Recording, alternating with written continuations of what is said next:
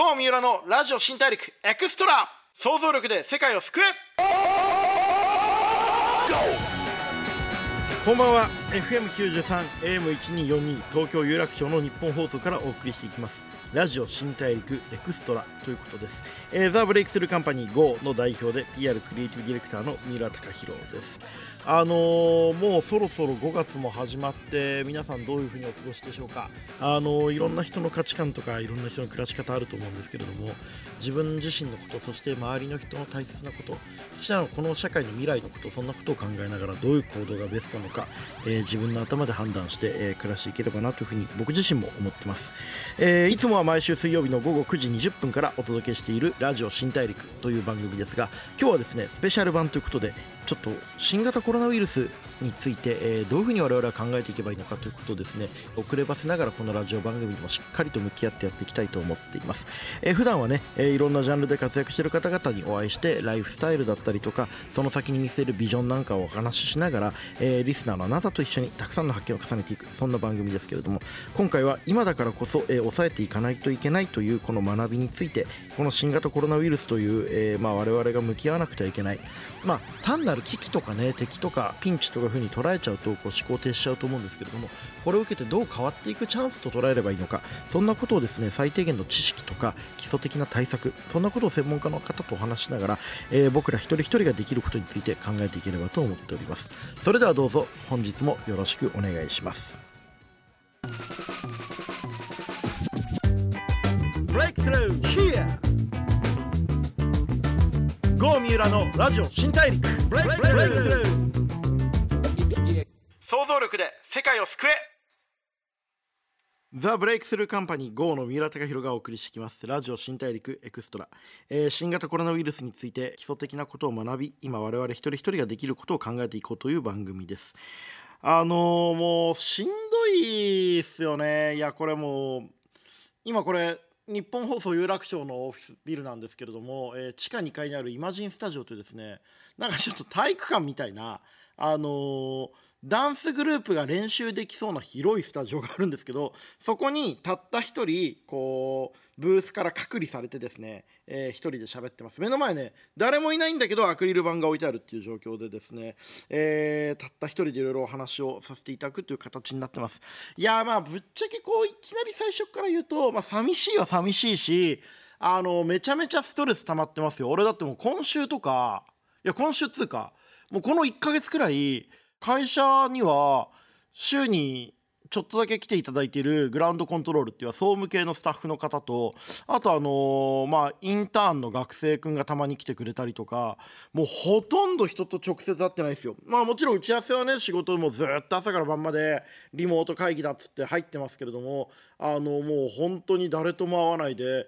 ずっとこう打ち合わせ打ち合わせ打ち合わせってやってるけどこれ本質的には画面に向かって話しかけてるだけだからね。パソコンに対して。なんかこうもちろんそれは会議 Zoom 使ったリモート会議っていうことなんだけれどもそれ本質的には画面に向かって話しかけてるだけなんでなかなかこうストレス溜まっていきますけどね。あのまあこういう中でじゃあどうやって向き合っていけばいいのかってことを考えなきゃいけないんだけどまあ綺麗事言ってもしょうがないよ。あの俺はもう本当にストレス溜まってるし早くみんなに会いたいし外出たいしうわーって騒ぎたいっていう気持ちにもなってるっていうのが正直なところではあります。います。あのまあちょっと本音だけでもねしょうがないんでいろいろ話していこうと思うんですけれどもリモートワーク皆さんどうですか？もう慣れましたか？あのねパキッと分かれます、えーリモートワークになって楽になったよっていう人とリモートワークになって非常に仕事がやりにくいストレスが溜まってますっていう人2パターンいますね。これ何かっていうとリモートワークって目の前に人がいないこう画面越しにやるしその瞬間現れるでしょ？こう会議が始まった瞬間パッと画面に現れるから。これ何が問題かっていうとその余白がないんですよ。例えば今回のラジオ新大陸の、え新しい展開について考えましょうっていう会議があるとしたら Zoom でパッと4人なり5人なりスタッフが集まってその場でいっぺんに議題について話を始めるから普段の会議のこうゆっくり誰か入ってきたりして「いやお疲れ」とかも「その T シャツ変じゃん」とか「最近なんかあった面白いこと」みたいなちょっとした雑談がないっていうのが結構大きいと思っていて傍から見たらそれは雑談っていう無駄なことに見えるんだけれども実はそのクリエイターとか企画を考える人間からすると何ていうのかなアスリートがさ運動する時に用意ドンって言って走る前に全力出す前にちょっと運動ストレッチしたりとか準備運動とか体動かすじゃないですか。雑談ってねクリエイターとかプランナーにとってはそれなんですよ。なんかちょっとこう脳の運動神経を確かめるというかそういう部分がやっぱ正直あるのでこういきなり用意ドンって始める企画会議をするとなんかこう企画に膨らみがあんまり見えなかったりとか予想外の展開が起きなかったりとかあと何よりいきなり頭を使うことになるからやっぱ疲れちゃう部分があると思うんですよね。なんで結構これすごく大事なことは、えっと、リモートワークで会議する時に初めの12分場合によっては5分いや10分いや人によっては30分とですねあの、まあ、そういうのはいらないと思う人もたくさんいると思うんですけれどもあのちょっと仕事と関係ない雑談のね話をしてお互いの近況を確かめながら話すとちょっと場が打ち解けて良くなってくるのかなという気がしています。仕事のねこう本質って何かっていうとやっぱりそれってもちろん答えを出すとかみんなでこう成果を出すってこともあるんだけれどもやっぱり自分という人間の価値を証明する場でもあると思うんですよ。例えば仲間にありがとうって言われる。上司に褒められる。あるいは、えー、仕事によって世の中少し豊かになる。そういったことを通じて自分の価値を確かめるっていうことが仕事のまあ最大の価値だと思っているので単なる成果単なるアウトプットと、えー、だけの関係になってくるとなかなかこう疲れてくるなと。ただ一方で仕事って割り切っちゃって組織の中で求められてる成果を出すっていうことだけで十分でしょうと。それ以外の人間関係とかそれ以上のものって別に必要ないですよねと思ってる方にとっては逆にリモートワーク非常に便利というかあのしなくてもいい出勤しなくてもいい挨拶必要以上のことは話したくない人と話さなくていいという部分もあります。なのでこう人によってねリモートワーク便利になったよという人楽になったよ人もいれば、え、逆にしんどいなストレスあるなという人も両方いると思うんですけれどもこういう方々が共存しなくてはいけないのがこれからの社会なのであのどっちが正しいとかじゃないんですよ。あのそれぞれの価値観それぞれの仕事の進め方に合うやり方があると思うんでそこのグラディエーションをねうまく作っていくことができればなというふうに思ってております。あの、僕らの会社、えー、ザ・ブレイクスルーカンパニー GO という会社今30人くらいの会社ですけれどもあの当然、えー、リモートワークがっちり引いてます、えー、僕以外の誰もオフィスに来てませんね、えー、僕だけ、えー、毎日オフィスに自転車で行って誰とも会わずにそこでひたすらリモート会議をして、え細かい片付けなどをして、え帰っていくと、え一部で、え先ほど言いましたけども、えグラウンドコントロールという総務のスタッフとか、えインターンの子とかがたまに来てくれたりしますけれども基本的にはオフィスには僕一人でいるという状況で。まあ寂しいですけどね。あのー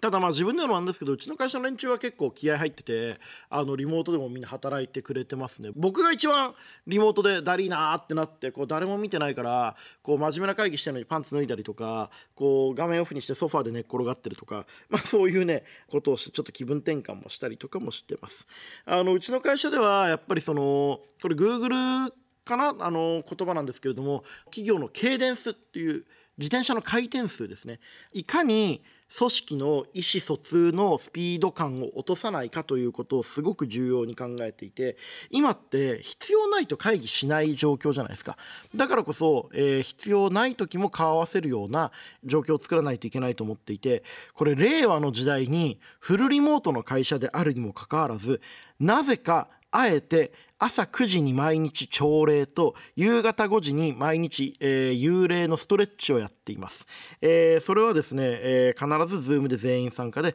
朝9時に、えー、みんな集まっておはようございますって言って今日はこんな感じですって僕の方から話したりとかみんなの顔を合わせてね顔を合わせるっていうことがリアルじゃなくてもやっぱすごく大事だと思ってます。で夕方の5時にもう一回ストレッチをしようということでまた集まってきて、えー、会社にねナミーさんという僕の秘書をやってくれてるんですけれどもあの実はあのヨガの、えー、先生みたいなこともやってる方がいてその、えー、方がですねこうみんなの前でみんなの前ってまあ Zoomなんでみんな変わんないんですけれどもねその方がこうヨガのストレッチをみんなに教えてくれると。リモートってもちろんこの移動がないからこうずっと同じ空間でパソコンに向かって会議をしていくっていうことになるんですけれども意外に見過ごしがちなのが4人とか5人いても全員こうパソコンの1つの画面になるじゃないですか。あの通常の会議って目の前にこう何人も人が並ぶからこう体を動かしたり目線を変えたり首を動かしたりしながら角度つけて話すんですけれどももう固定がガチッと固まっちゃうんであの気を抜くとリモートワークってものすごい体がねガチガチに固まってしまうんですよ。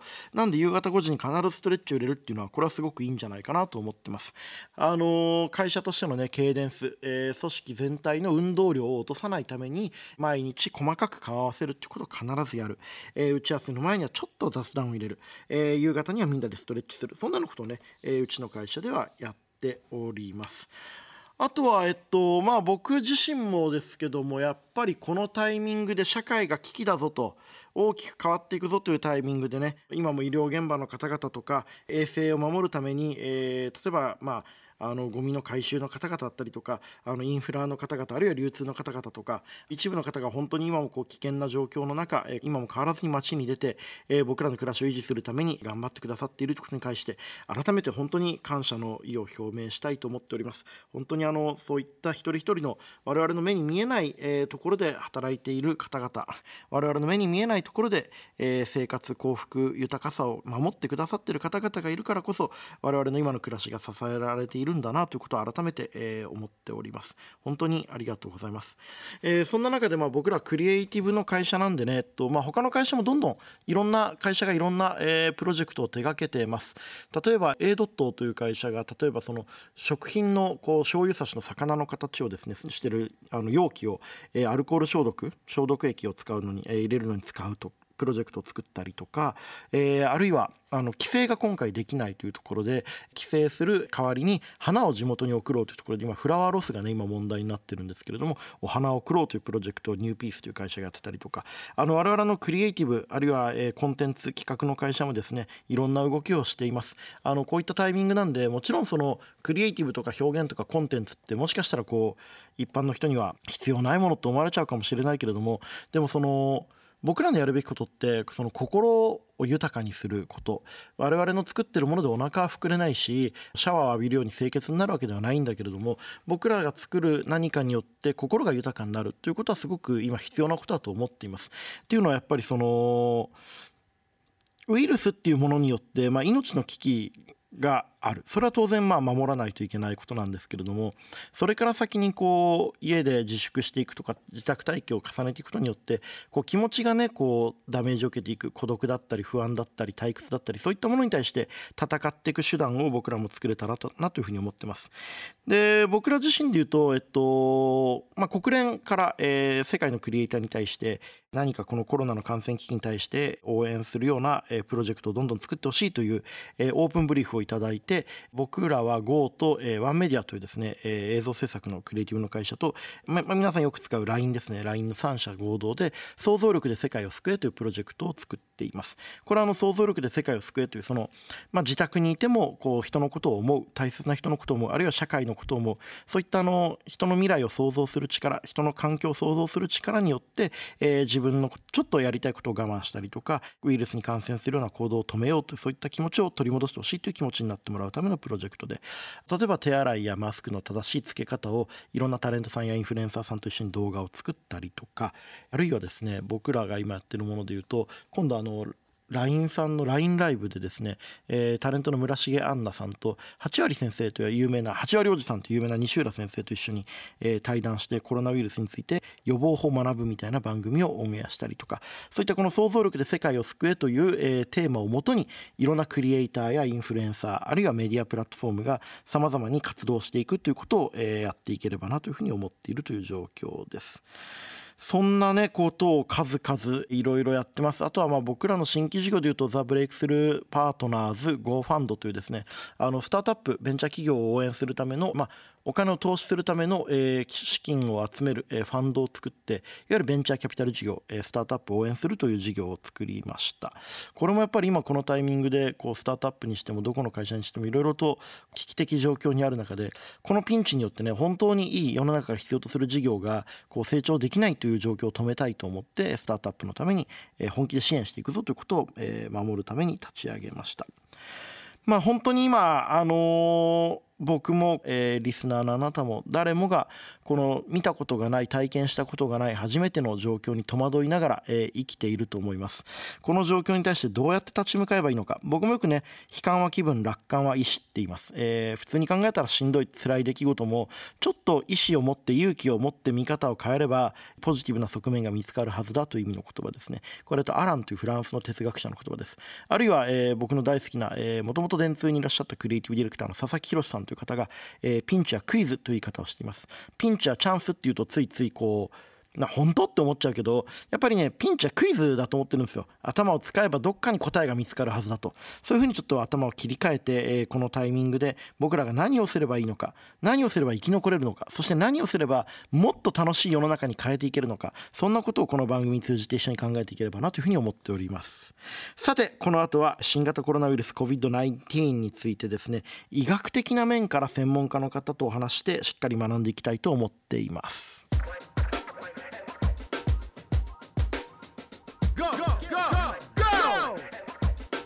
ラジオ新大陸。想像力で世界を救え。ザ・ブレイクスルーカンパニー GO の三浦貴弘がお送りしていきます、えーラジオ新大陸エクストラ、えー今回はちょっといつもと違う特別編ということで新型コロナウイルスについて、えーまあ知識を学びながら今一人一人ができることについて考えていこうという形でお送りしています。ここからはですね、えーちょっと医学的なファクトをまず知ってからいろいろ考えようぜということでですね今回リモートで、えー、Zoom でお話を伺おうと思っております。感染症学会専門医で五反田体内科クリニック院長の佐藤昭弘医師にお越しいただきました。よろしくお願いします。よろしくお願いします。いやもう よろしくお願いしますって言って始めてるんですけどまあ今日ちょっと現場に来てもらえてないのが残念なんですけどこれ幼稚園の時からの同級生で幼稚園小学校中学校高校と、まあ、大学社会人ずっといまだになんだかんだ言ってワンクールに1回は一緒に会ったり家族で会ったりしてるようなねこう幼なじみなんですよ。あきろ元気？元気だよ。いや今回ねでまあそのうちのザ・ブレイクスルーカンパニー5の医療顧問という形にもなってもらっていろいろちょっと教えてもらってえーる状況でこう突然ね感染症に関する話題が日本中世界中で話題になってる中で、まあ、やっぱ彼がその感染症に関してやっぱりめちゃめちゃ詳しいっていう、まあ、当たり前ですけども、えーまあ、テレビの『スッキリ』だったり「ニュースピックスの番組いろんなところで、えー専門家として顔を出しているという状況で今日はまあまあ仲がいいというか古い関係だからこそできるざっくばらんにねいろいろ聞いていきたいと思ってます。今日よろしくお願いします。はい、よろしくお願いします。いやー今は自宅ですか？からリモートですね。あー。まずこの新型コロナウイルスってなんでこんなに こうやばいことになっちゃったんだっけ？なんかうん。こうペストとかスペイン風邪とかこう文明が変わるきっかけになった伝染病って世の中たくさんあった中でうん。こう俺らもさいろいろこう強くなってきたわけじゃん人間は。うんまあそれが結果裏目に出たのかもしれないんだけどちょっといろんなところで話してるから申し訳ないんだけど改めてちゃんと聞きたいのがなぜコロこの新型コロナウイルスがこれだけ世界を脅かしてるのかそのなんかこう特徴とかなんでこういうことになったのかをざっくり教えてもらいたいんですけども。もともとそのやっぱうんコロナウイルスってうん。世の中にこれまで6種類知られてて、うん。で4種類は普通の風邪、うん。季節性の、まあいわゆる風邪をひくっていう風邪の原因で、うん、で残りの2つが SARS っていうのと MERS っていう2つの、まあ、SARS も MERS も有名だよね。あれもコロナウイルス。あなるほどね。であもうその辺からまず世の中には風邪っていうものがあって、風邪の中にはいくつかの原因になるウイルスがあってうん。その中にまずコロナっていうのがあるんだね。でそのコロナは4種類あってそのうち4つは大したことない普通の風邪だがたちが悪いものが2個あってそれが SARS と MERS であるということですね。そうなるほど、うん、うんで今回7番目のうん。コロナウイルスが今言われてる新型コロナウイルスって言われるもので、うんうんで、疾病種 SARS-CoV-2 とか、うん。えー COVID-19 とかって言われているウイルス。で、あのーまあ、ちょっと話に出た歴史を変えた感染症、うんいろいろあると思うんだけど、うん。今回そこに名を連ねるであろうウイルス。うん。で、やはり恐れるべきなのは、うん。ウイルスいつも出てきてう、ん。すぐに治療薬がないんだよね。うんうんうんで、検査もわからないし、うん。どうやって打るかもまだ最初の段階ではわからない。うん。うんで、今回はそれが移りやすいウイルスだった。なるほど、うんうん、移りしやすい。かもある程度死亡してしまうような、うん。まあ、死亡率の高いウイルスだった。うん。ということで、これだけ問題になっていると思いますね。あのさやっぱりそのよく聞くのが症状が出ないままに2週間くらい潜伏期間があるからその間にみんなこう大丈夫かなと思って街に出てるうちにいろんな人に移してしまうっていうことがあるってことですよね。そうですね、うん。あの普通はこう、まあ、風邪とかひいてうん、インフルエンザでもそうだけど、症状が出てから、うん。そこからよく人に移すっていうのがウイルスでは多いこと。うん。うん。で、症状が出ない潜伏期っていうのに、うん。これだけ移すっていうウイルスは結構珍しくて、なるほどね。あ普通のウイルスは症状が出てからじゃないと感染パワーを持ってないことが多いが無症状のまま感染させることがあるっていう。あそれって結構シンプルにやばいね。うん。うん。だからもう普通に具合が悪くなってから移すウイルスだったらば、具合悪いからみんな家にいるから、うん。他の人にもかないからそんなに広がらない。でうんも今回はもう全然症状がないから元気なうちに、うん。歩き回ってるうちに論文を移しちゃう。うんうんうでしかもその時の発症した人、その2日前、うん。元気だった2日前うん。の時が感染力が一番強いんじゃないかって言われてる。ああ秋広のツイッターでも見たわ、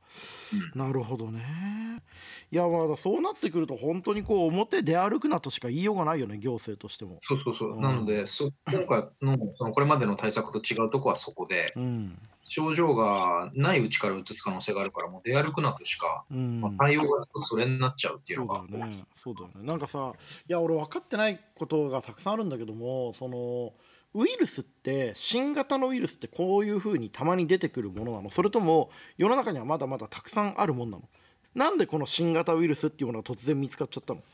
うん、ウイルスはもう、いくらでもいつでも出てくると思ってもらってた方がよくて、うん。でた今回も、あのまあ、コウモリ由来うん。のウイルス、うん。でコウモリってもうめちゃくちゃウイルス持ってて、うん。そのコウモリが何かの動物を介して普通は移す。うん。で、えっと、その真ん中の動物が今回の新型コロナはいまだに何か分かってない。コウモリから人間に移すっていうことはあんまりないってこと？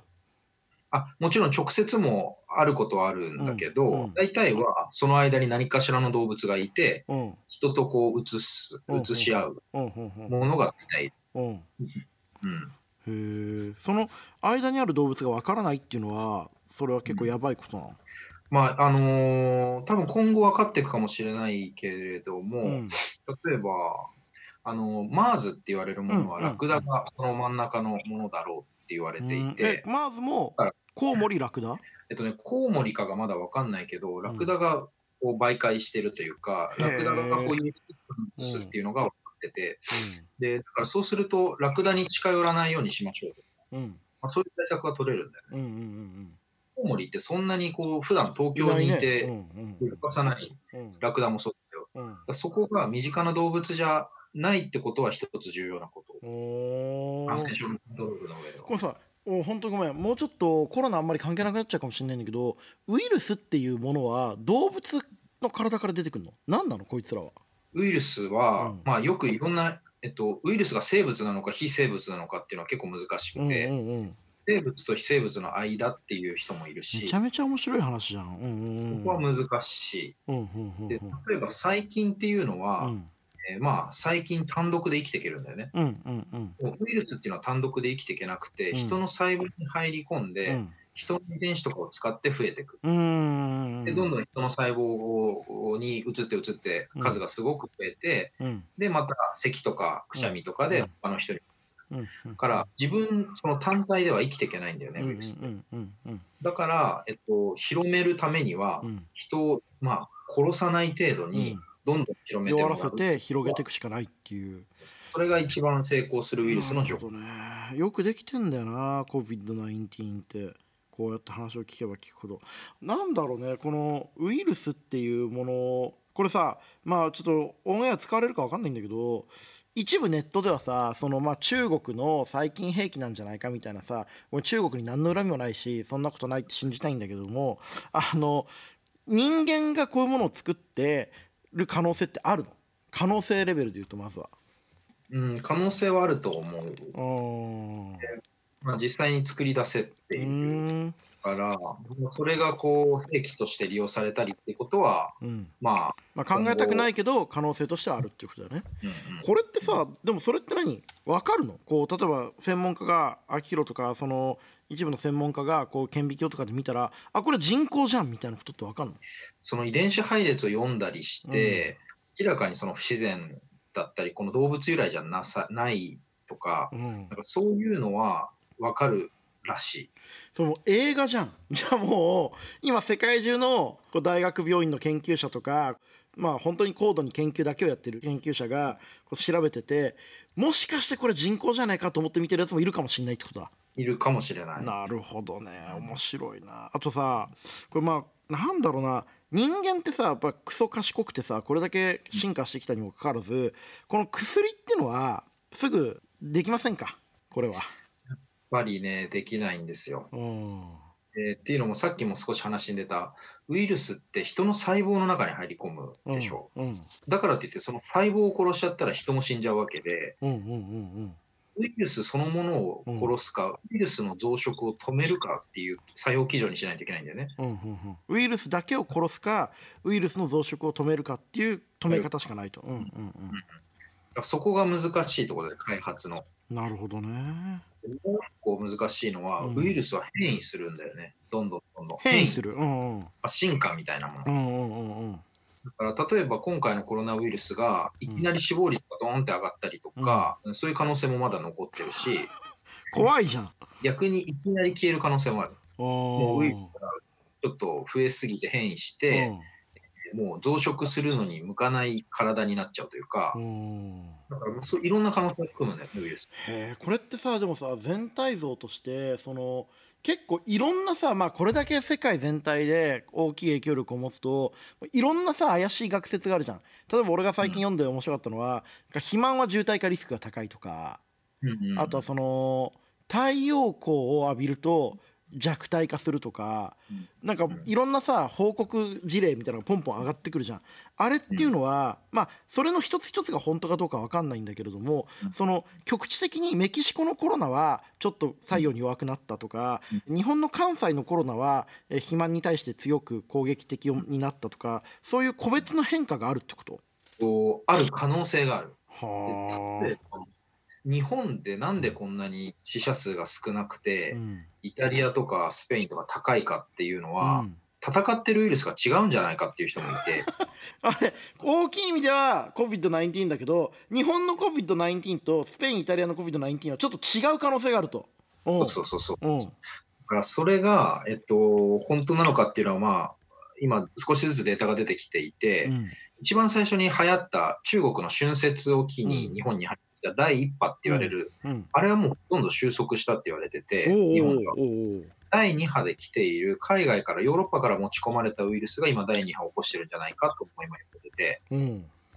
少しずつこう、今実際に入院患者さんを見てる先生とかは、なんかコロナがちょっと手強くなってきたような気がするっていう人もいるし、なるほどね。もう本当に戦争映画みたいだね。それこうん。そその SF のこう戦ってた怪獣が実は弱いやつで本当にやばいやつは後ろに控えてたみたいなことが本当に今現場で起きてると、うんなるほどね。じゃあ本当にやばい致死率が高いスペインとかイタリアでこう人を殺しまくった、えーやべえ方の COVID-19 が第3波として入ってくる可能性もあると。例えば。今後やっぱりある可能性は十分にある。はただ、でももちろんこれはまだ仮説なので、うん。えーそれは関係なくて、例えば日本、まあ、例えば人種ごとによって全然致死率が違うとか、子供の頃に打つその BCG ワクチンっていうのがいいんじゃないかとか、うん、もちろん聞く説あるよね。うんいろんな説があるから、一概にそのウイルスだけの問題とは言えない。うんやっぱり専門家の情報がやっぱここに来て本当に重要になると思うんだよな。だからやっぱり今回、新型コロナっていうのは、専門家にとっても新型だし、うん本当の情報なんてまだまだ年日が経たないと出てこない、本当の正しい情報。うん。で、過去の常識というか、過去のウイルスがこうだったっていうのをうん。専門家が言ってるから、それをこうコロナにも適用して、うん。まあ、こうであろうってことを日々言うんだよね。うん。で、新しい情報が入ってきたときに、うん。いや、それはまずか100%嘘ですとか、うん。明らかにその情報も溢れてる。ここはやはりその専門家がしっかり、えー発信していかないといけないことで、うん。うん今結構その自分は今クリニックを開業してるので、大学とか大きな病院で実際に入院患者をさんを見て、あの入院患者さんをずっと見ない、うん。うん。見ているわけじゃない。うん。まあ、一回があの大学病院に行って、うん。あのそういう患者さんも見てるけど、うんまあ、そう比較的そうするとこう情報発信する時間も取れるんだよね。うんうんうんうんこれはやっぱり感染症専門医がいろんなとこに行って、それぞれの役割を果たしてるので、うんうんうん自分はなんかそういう情報をしっかり伝えた方がいいなとはすごく思う。いやでも本当すごい重要だと思うその俺らみたいな一般人のこう気持ちが分かり同時に今専門家の間でルフする情報のいいもの良くないものを選別するそして分かりやすく伝えるっていう専門家と一般社会の間にいる人としてのその可能性。まあもちろん秋広自身が専門家だからできることだと思うんだけどもその現場あるいは学問の世界と一般生活者の間をつなぐっていうのは今めちゃくちゃヒロの立場重要だし、まあ、仕事も大変だと思うんだけど今日も来てくれてありがとうございます。はい。ちょっとあのウイルスの恐ろしさというかこうウイルスって一体何なのっていうことをちょっと前半ちょっと聞かせてもらいました、え後半はですねじゃあ我々どうやって予防に努めればいいんだっけとかこれからどうやって社会をデザインしていけばいいのかとかちょっとそういったね話もしていきたいと思っております。よろしくお願いします Breakthrough here 郷三浦のラジオ新大陸 Breakthrough ラジオ新大陸エクストラ新型コロナウイルスについて、えー、今一人一人が知るべきことを知り、えー、やるべきことを学んでいこう考えていこうという、えー、スペシャル特番です、えー、感染症学会専門医で、えー、五反田にある体内科クリニック院長の、えー、佐藤明宏先生。一緒に僕もすごい今あの勉強させてもらってます、えー、佐藤先生引き続きリモートですけどよろしくお願いします、よろしくお願いします。さてちょっとまあ病気のこともうちょっと聞いていきたいんだがあの結構元気な人でも急激に悪化してしまうっていうじゃない、うんうん、これは、はいその本当なのっていうことと実際それはなんでそうなるのってことを聞きたいんだけども。うんうん、あの今回いろいろその若い人でも重症化なくなったりとかっていうのが見られてて、うん、でその可能性が今いろいろ言われてもともと新型コロナウイルスっていうと肺炎ってイメージがあって、うん、咳が出て息が苦しくなるっていうのがあると思うんだけど、うん、それ以外に例えば若い人で脳梗塞が増えてるとか、そういう報告も結構出てて、つまりそれは血管の中にこう微小血栓って言って小さい血の塊がいっぱいできているんじゃないか。とも言われてなんでアメリカのそういう学会とかではあのそういう新型コロナの重症化しそうな人には血をサラサラにする薬を投与しましょうっていう声明が出てるぐらい。マジか、う。ん、これまで肺が主体の病気だと思ってたのが、うん、実は血管の病気かもしれないとも言われてて。めちゃめちゃ怖くなってきたじゃん。だからまああのただそういうことが分かってくることで、重症化しないように何か薬を投与しようとか、うん、重症化しちゃった時も何か対応ができるかもしれないし、うん、ここは今後あのまあしっかりいかなきゃいけないとこかな、そうだね。なんかそのこれまあこれもよくいいところ悪いところあると思って俺自身もそう思ってたんだけれどもその若い人はならないしなってもそんなに大きいダメージを与えることはないみたいな重症化する可能性は低いみたいな、っていうことが、えー、一時期言われてたけども今はそうじゃない可能性がかなり高いっていうこととなおかつそのそれこそこの間俺が出たアベプラでもあの話題になってたんだけども、あの軽症っていうふうに書かれてるだけでそれはそれでなるとすげえしんどいっていうこともあるよね。うんありますね。これさ無症状の人と重症化する人ってその生活とかそのなんか特徴に違いはあるの？うんそこも実はまだ全然分かってない。うんえ例えばその重症化リスクとか死亡リスクの中には、うん、血圧が高い人とかタバコとか吸ってて肺に病気があった人とか、うん、まあ、そういう人は言われてるんだけど、うんうん、まあ、肺はもちろんそうだよね。そうそうなんでそういう基礎疾患と言われるものがない若者が急に死んじゃったりするのかっていうのは、やはりまだまだ分からない。でただもちろん若者も亡くなっちゃうんだけど、やっぱり全体像を見ると、やっぱ圧倒的に高齢者が亡くなってる。でやっぱり若者とか赤ちゃんとかが亡くなっちゃうと、それすごいセンセーショナルで報道されるけど、実は全体の数で見ると、そんなにもちろん多くはない。で、過度に心配しちゃいけないけれども、まあ、あり得るってことだよね。なるほどね。なるほどね。あの、それで言うと、まあ、コロナウイルスというか、まあ、COVID-19 に感染している人の中でも無症状でうろうろする人がやっぱ一番ある意味で社会的には怖いよね。うん、うん、その人たちにはまあ表に出ないでほしいってことだよな。いやなんかあと、結構まあ個人的にはそのクリエイティブの仕事をしていく中でやっぱり思ってることは今本当にさ医療の現場の方々がすごいしんどいと聞いていて、あとなんかそのウーバーとかでさあと出前館とかで流通のスーパーに立ってる方とかもう運んでくださる方とかに冷たい対応するとかもあるじゃない。で、結構俺もツイッターとかたまに見てるとさなんかね社会全体のストレスがちょっと上がってるっていう感じが俺はすんだけどそれどう？いやそれはすごく感じる。あそう、うん、まあ診療してても、うんもちろん診療中に自分に攻撃的になってくる人っていうのはいないんだけど、うん、コロナが心配で本当に咳とか熱が出てる人たちの相談ももちろん多いんだけど、うん、もうコロナうつですみたいな、うん、自分でこう言ってくる人とかもすごい増えてきてる。あこれなどうどうしたらいいんだろうね。なんかまあそれはもちろん我々みたいな仕事してる人間がこうエンターテインメントとかコンテンツを作っていくってことももちろんなんだけどそれってこう医療の専門家としてなんか考えることってあるいやでもあの今後どういう体に悪影響が出てくるかっていうのはもう少し時間が経ってから出てくるはずなんだけど、うん、例えばコロナ死じゃなくてコロナ関連死みたいなのが多分今後増えてくるんだよね。うんうん。で実際診療してても高血圧で通院してる人とか、うん、大体ね最近血圧みんな高くなってきてるんだよね。なるほどね。コロナ死だけではなくコロナ関連死っていうことがあるんだな。うん、うんやっぱそういう中にはメンタルヘルスが問題で、自殺しちゃう人もね、経済的な中でも出てくるだろうし、まあ、そういったことに限らず、そういう血圧が上がっちゃって、脳出血するとかね、そういったことも今後考えないといけない、ね、なるほどね。いや、まさにそうで、これ、この後緊縮財財政、その社会の財政状態がかなりまあ悪化していくタイミングで、飲食中心にこう、まあ、ダメージを受ける人すごくたくさんいますよね。多分日本全体の消費欲がすごい減っていって俺自身もだって金使ってないもん全然今。だから結構あらゆるところで消費欲とかもっと言うと労働意欲もちょっと減っていくと思うんだよね。結構これは社会全体としてこうなんていうの俺はよく企業としてのケイデンス回転数っていうかその意思疎通だったりとか行動量を増やしていくってことをやらないといけないと思ってるんだけどそれはかなりちょっと意識していかないといけないなと思ってんだよな。ちなみにさ、今の政府行政の対応って、まあ、経済的にその各家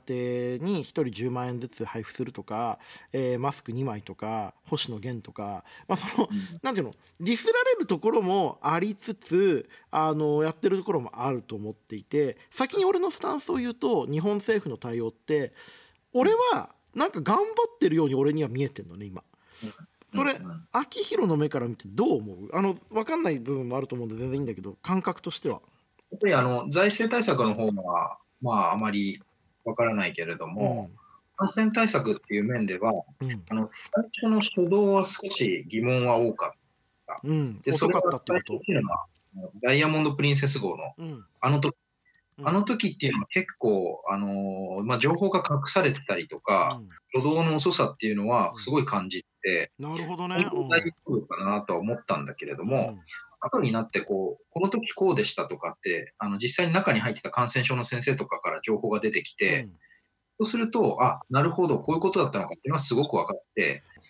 結局、あの時何が悪かったかっていうと、情報が出てこなかったことだけで、うん、出たことっていうのは、うん、まあそしっかり評価すべきだと思うんだよね。でその後の対応っていうのも専門者会議作ったりしてて、うん、えっ、ー、と、まあ、結局専門者会議はさ、科学的根拠をベースにした、うん、えー、政策の助言をするんだけど、とそこと政治的な決断がどっちが重要視されるかっていう問題になってくるじゃん。うん、本来だったらやっぱり政治から独立した組織で科学的根拠に基づいた、え政策を言える集団が必要なんだけど、日本にはそれがないから、そういう現状の中では、今はうまくいってる方なんじゃないかなと自分も思う。そうだよな。うん、なんか今回さ、その対処法というか診療方法が特にないからやっぱり家にから出ないっていう非常に今までないストレス、うん、なんかさ、うん、審査員の時とかってさみんなでこう消費しようみたいなさ、うん、なんかこう一人一人が攻める動くことで世の中を良くしようだったのが今守ろう動かないことで世の中を良くしようっていうのが結構しんどいよね。そうだね。だからこう人間のこう関係とか社会のつながり自体がちょっと今変わってきてるタイミングで今後こう人との付き合いとかってやっぱこれから先ってどう変わっていくんだろうね。いやー、ほんとね、だから今回のなんかコロナが本当歴史にね残る感染症になるっていうのはやっぱりそこだよね。うん、ただこれが特効薬とか、ワクチンが出た段階でそういうのってまたあっという間に元の生活に戻る可能性だってあるし。どうなんだろうね。俺戻んない気がすんだよな。いや俺結構経営者としては、もうそれこそアフターコロナじゃなくてウィズコロナって言い方をみんなするけれどもまずリモートワークしたいってやつは多分増えてくるじゃん。で俺会社のやつ全員にさ「いやいや全員出社だよ」言った時に「いやでもリモートでもやれたじゃないですか」って言った時に「あそうですか」って多分なるしじゃあオフィス新しく大きいところに引っ越しましょうって言った時にそれで何千万かかるんだったらあんまいらないと思うんですけどリモートにしてとか、もうガラッと変わるよね。だそうすると不動産、不動産会社不動産会社でビジネスの形変わるし、結構変わると思うんだよな。あと医療の面でこれから変わりそうなことってあんの、今は、でもその結局、コロナがどこにいるか分かんないっていうことで、うん、発熱してる患者さんは、うち見ませんっていう発熱してる患者は見ませんってクリニックが言い出したらもう終わりじゃない？それ。ダメ？終わり？いやあのー、CM 出したい企業は対応しませんっていうのに近いでしょうちが。そうそうそう。で、あの、これもいろいろやっぱ問題を含んでて、高血圧とか糖尿病とかっていう患者さんは、国がね、こう点数をつけて、クリニック側に利益が出るようになってるんだよね、今。発熱患者さんって、これまでなそういうのがなくて、見てもクリニックの利益にはあんまならなかった。の。で、それでまあ、自分もうつっちゃう可能性もあるし、いいことがないっていうことだったんだけど、やっと国がそこに対してお金を出すようになってきてて、うん、実際に見ても感染リスクだけ高まっちゃうっていう先生あるし、あとは70歳、80歳で現役でやってる人は、自分がかかったら本当に死んじゃう可能性があるわけだから、そういう年齢から見ないっていうのは、やはり、それも仕方ないなと思う。なるほどね。なるほどね。マスク不足とかね、うん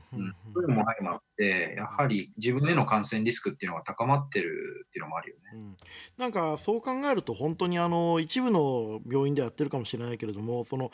コロナである可能性がある患者さんを見る病院と、えー、それ以外の患者さんを見る病院でもバキッと町の病院からその大手まで含めて全部バキッと分けるしかないんだろうね。うん、そうだね。だからあのまあ、それも一つ手なんだけど、うん、コロナを見ないっていう病院にたまたま症状のないコロナ患者が入ってきちゃった時の崩壊の速さはすごいと思うんだよ。なるほど。うん、そこは院内感染対策をそんなにちゃんとやってないというかね、うんうん、コロナレベルにはしてないってことだから。うんうん、だからそれよりはいつ来てもおかしくないコロナが目の前にコロナの患者さんが来るかもしれないっていう感染対策をしといた方が、うんあのー、まあ、リスクマネジメントとしてはいいよね。なるほどね。でもそうすると、お年寄りのお医者さんとか大変だよね。そうそうそうそうそう。だから、まあ、例えばそういう人には、本当はそれこそオンラインで、例えば、聞いてる人の処方箋だけ出してくださいとか、保健所の電話相談手伝ってくださいとか、そういう役割分担は本当はすべきなんだけどね。だからまあそういう意味ではその全部の衛生レベルを上げてなおかつそのくっきりとその対応できる人たち対応できない人たちにレベルを分けてで対応できないあるいはするべきでない人たちに対してはオンラインとかのサポートを国がしてあげるとか、まあ、そういう形になっていくのかな、なるほどね。いやありがとう。めちゃくちゃ面白かったし結構踏み込んだからこれ聞いてる人よかったんじゃないかな。はい。ありがとうございます。えっと、はい、俺自身もすごい学びがあったしこう何個も誤解が解けたというかやっぱり生活者として俺もそのクリエイターやったり経営者やったり一般の人をやってる中でなんかもっとこうしたらいいのになとかそれオンライン診療やった方がいいのになとかもっと医療現場の方々応援しなきゃいけないなとかいろいろ思うんだけどそれだけではない側面が常にあらゆる出来事にあるってことを改めてちょっと聞くことができました、え改めて佐藤先生今日はありがとうございました。はいありがとうございました、えー、感染症学会専門医で体内科クリニック院長の佐藤明先生に、えー、ご自宅から、えー、リモートでお話を聞かせていただきました。あの本当にあの佐藤先生ももちろんですしあのあらゆる部分で現場で、え戦っていらっしゃる医療現場の方々に改めて本当に感謝とリスペクトを持って、え改めてまた接していきたいなと思いました。今日はありがとうございました。ありがとうございました。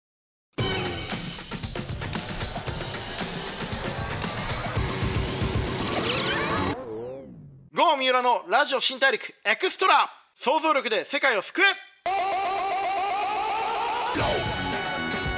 FM93 AM1242 東京有楽町の日本放送からお送りしてきましたラジオ新大陸エクストラ。新型コロナウイルスを知り今一人一人ができることを学んできました。